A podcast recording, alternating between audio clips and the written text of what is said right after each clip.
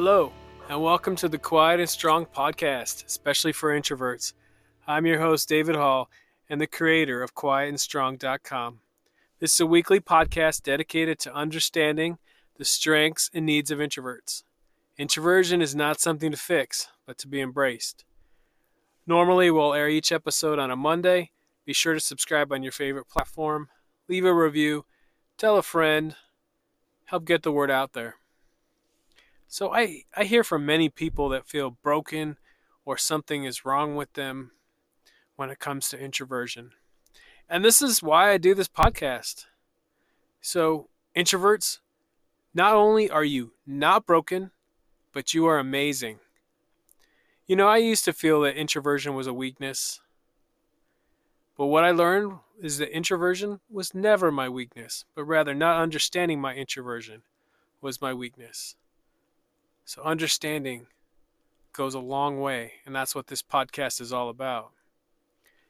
If you are feeling broken or something is wrong with you, there is hope. You're in the right place. So, I share, along with guests on the show, strengths and needs of introverts, along with some strategies for success. The key is to get to know your introverted strengths and needs and be strong. So, I was checking out internet searches to see what questions people were asking about introversion. There are so many questions. There are some great questions, and then some struck me as a little bit funny. So let's look at a few of these. And before we do that, just remember that our personalities come to us quite naturally, and the key is not to change them, but to get to know ourselves and embrace those great gifts that we each have we absolutely can change and become better, but we will have the most success when we work with our natural gifts and strengths instead of against them. So, a big question, and this one I'll probably give a longer answer to than the others. What is introversion and extroversion? Introverts naturally spend more time in their inner world of ideas. Extroverts naturally spend more time focused on the outer world around them. That's one of the big keys. Of course, we all think, we all focus on what's around us. The time we spend in our inner and outer world and our preferences, that's what's different. Another difference is that introverts think and then speak. Extroverts speak to think. You know, if you ask me a question, the introverted wheels in my mind start turning I'll probably put some ideas together, and after a time, maybe a second, maybe a few seconds, maybe I'll say, Give me a minute to think about that. Maybe I'll say, Give me a day to think about that. But the answer will come out after, you know, a moment or longer. Extroverts speak in order to think. If that's not understood, think about the communication challenges that we can have. One person thinks and speaks, and the other person is speaking to think. Introverts may prefer to communicate in writing rather than speaking. Of course, extroverts may prefer to communicate by speaking rather than writing. Maybe the introvert wants to take some time to compose that good email and think it through. Or think about when you gather information. When you have a question, are you likely to email someone or do some web research and then finally call once you get frustrated? Or maybe the extrovert is going to pick up the phone right away. Also, the energy discussion is very important between introverts and extroverts. Sometimes I hear that introverts are drained by people. And I do think that's true, but I think it's a little oversimplified. I would rather say, as an introvert, I may be drained by certain people and situations.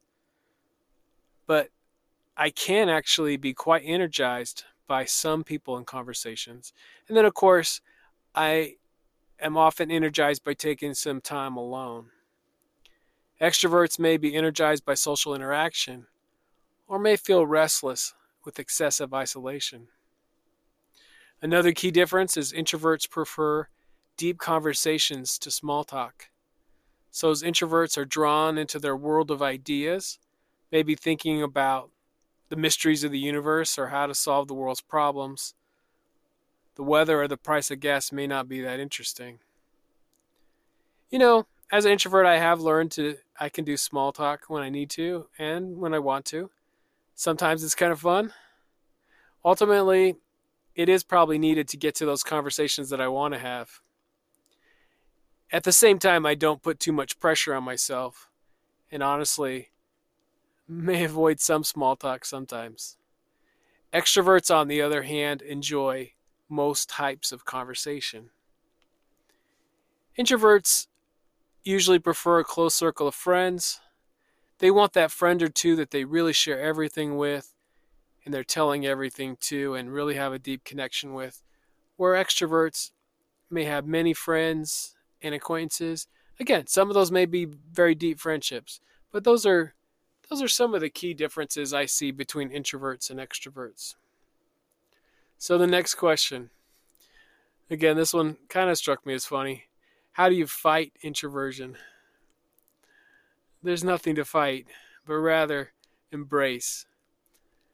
As we go through these questions today, you really can get what you want out of life by a little understanding, understanding yourself, and discovering who you are. Another one can introversion be inherited? Inherit may not be the best word I would use. It's not like uh, inheriting blue eyes or something. But it does remind me of the nature versus nurture argument. So, your nature refers to what we do inherit from our genes and the factors that influence who we are, our personality characteristics, and our physical appearance. Nurture refers to the environmental factors that impact who we are, such as how we are raised, our culture, social relationships. So, introversion is a very natural way of being, and nurture can play a big role in how well adjusted or not adjusted we are. We can have some misunderstandings about our introversion if our culture is only looking at how extroverts operate, for example. Um, another question Can introversion cause fatigue? Yes, the concept of an introvert's need for recharge is well known. But with so many different types of introverts, the need for recharge is not the same for everyone. The important thing is to know yourself and what you need. Once you know that, you can build into your weekly plan. And I'm not an introvert because I need to recharge. I need to recharge because I'm an introvert. Meaning, I'm a deep thinker. That's what's at the heart of my introversion. I turn inward into thought more than not. That is how I naturally process the world around me, internally rather than externally. So when I'm spending more time focused externally, this tends to drain my energy. And again, I just need to know this and when it's a good time to take a break. It's also important to note that some introverts may be more in tune with their feelings and the feelings of others. This type of introvert might experience a drain caused by the overwhelming sense of the feelings of others. The important idea here is you need to understand what causes your energy drain and then build in that time for recharge as needed to stay on top of your game. All right, another one. Again, this one struck me kind of as funny. How do you learn introversion? You know, I've heard conversations lately that introversion is becoming more popular there is actually introvert envy. It's silly. You naturally come by introversion or extroversion. You don't learn to be an introvert if you're an extrovert. You can learn how to use your extroverted gifts to be happy and successful. Um, maybe someone asking this question might be looking at something that comes to naturally to or more naturally to introverts. For example, Introverts are really good at deep reflection. If you're an extrovert, look how you can make that time for deep deep work. But even if you're doing deep reflection, it doesn't make you an introvert. Along the same lines, another question I found how popular is introversion? Funny to me. It's not a popularity contest you don't say, I think I want to be an introvert now because it's the cool thing to do.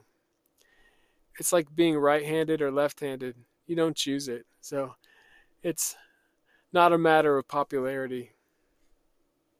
Another one how bad is introversion? It's not bad at all. It's only bad when you don't understand it. And it can be a beautiful thing when you do. Another question Does introversion mean shyness? No. Introversion is not synonymous with shyness. An introvert or extrovert can be shy, as it's a lack of confidence. And as I always say, the good news is that shyness can be overcome and confidence gained with some self awareness. Confidence or self confidence comes when you believe that you have great value, much to offer, and are worthwhile in your uniqueness. You can gain confidence in your worth and uniqueness and the gifts you have to offer the world. Sometimes introverts may lack confidence as they're turned inward more often than, than outward. And as we need to think before speaking, and we're sometimes not given that time, that can definitely give us a lack of confidence. But knowing, accepting, and understanding that it's normal for us to need time to think, it's normal for us to go into our inner world can make a huge difference. We all have individual strengths and needs. Confidence comes in knowing what our own strengths are and not comparing ourselves to extroverts. I have gained much confidence in myself through gaining self awareness and understanding my strengths and needs. Okay, another question Do introvert and introvert relationships work? Of course. There are many types of relationships. An introvert and introvert, or introvert extrovert, or extrovert extrovert, it can all work. It really comes down to knowing the other person, what they need, and valuing them, not trying to change them or fix them. For me, I'm married to an introvert, and we're very happy. We understand each other. It can help knowing that sometimes one person may need some space, and sometimes they're going to need some company. And finding out that balance, even when you're both introverts, you may need space at different times. I've also known some very happy introvert extrovert relationships. Again, it's crucial to know and respect each other. In any relationship, there may need to be some give and take. One partner may want to go out every night, and the other partner may want to stay in more often. Somehow, you need to come to that place where you're both happy. And of course, there is much more to us than introversion, extroversion. We're complicated people, and no one is exactly alike. And there's so many things you might find attractive in a person. And the last question What is a good book on introversion? Again, if you're feeling lost in your introversion, there is hope. There are many great books out there. I'm going to list my top five. Five that I read before I started Quiet and Strong and started blogging and other things. There's many other great books, and I'm not trying to leave anybody out. I have had and will continue to have some amazing authors on this show. Here's my top five that I read early on as I was learning to embrace my introversion. I'll add links to these books in the show notes.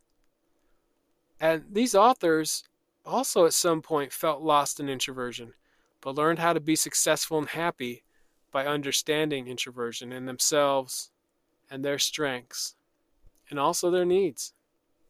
So, Introvert Power by Laurie Helgoe. I love that title. Introvert Power. Power, the word power says it all. Quiet the Power of Introverts in a World That Can't Stop Talking by Susan Cain. You know, on my show, my guests mention many books, but this great book is definitely the most common mention of a book that really helped people know that they're not alone in their introversion and really helped them start to gain that understanding. Another one that was influential for me Networking for People Who Hate Networking by Devora Zack. The message is do what you do in your introverted way. Network like an introvert. Another one, The Introvert's Way Living a Quiet Life in a Noisy World by Sophia Dembling. Honor what makes you unique. There's nothing wrong with you. And the fifth one, The Introvert Advantage by Marti Olsen Laney. Introverts have advantages. What's your strengths? And so not only can you survive, but thrive. And of course, this all helped me to write my first book, Minding Your Time Time Management, Productivity, and Success, especially for introverts. You know, when it comes to success as an introvert, we need to approach it with our introverted strengths and needs in mind. When it comes to strategies for success, as an introvert, often you can learn much from another successful introvert. So stay tuned from book number two from me. I'm working on it now. These are just a few of the questions that I found that people are searching on the internet for. There's so many more the important questions to me are what are your strengths? What do you need? What do you want? What about those around you? We will continue to look at these questions, look at these questions with some guests on the Quiet and Strong podcast. So thank you so much for joining me. I look forward to further connecting with you. Reach out at david at quietandstrong.com. Check out the Quiet and Strong website. I will add social media channels to the show notes. Send me topics and questions we can address on the show. There's so many great things about being an introvert, and we need those to be understood. Get to know your introverted strengths and needs and be strong.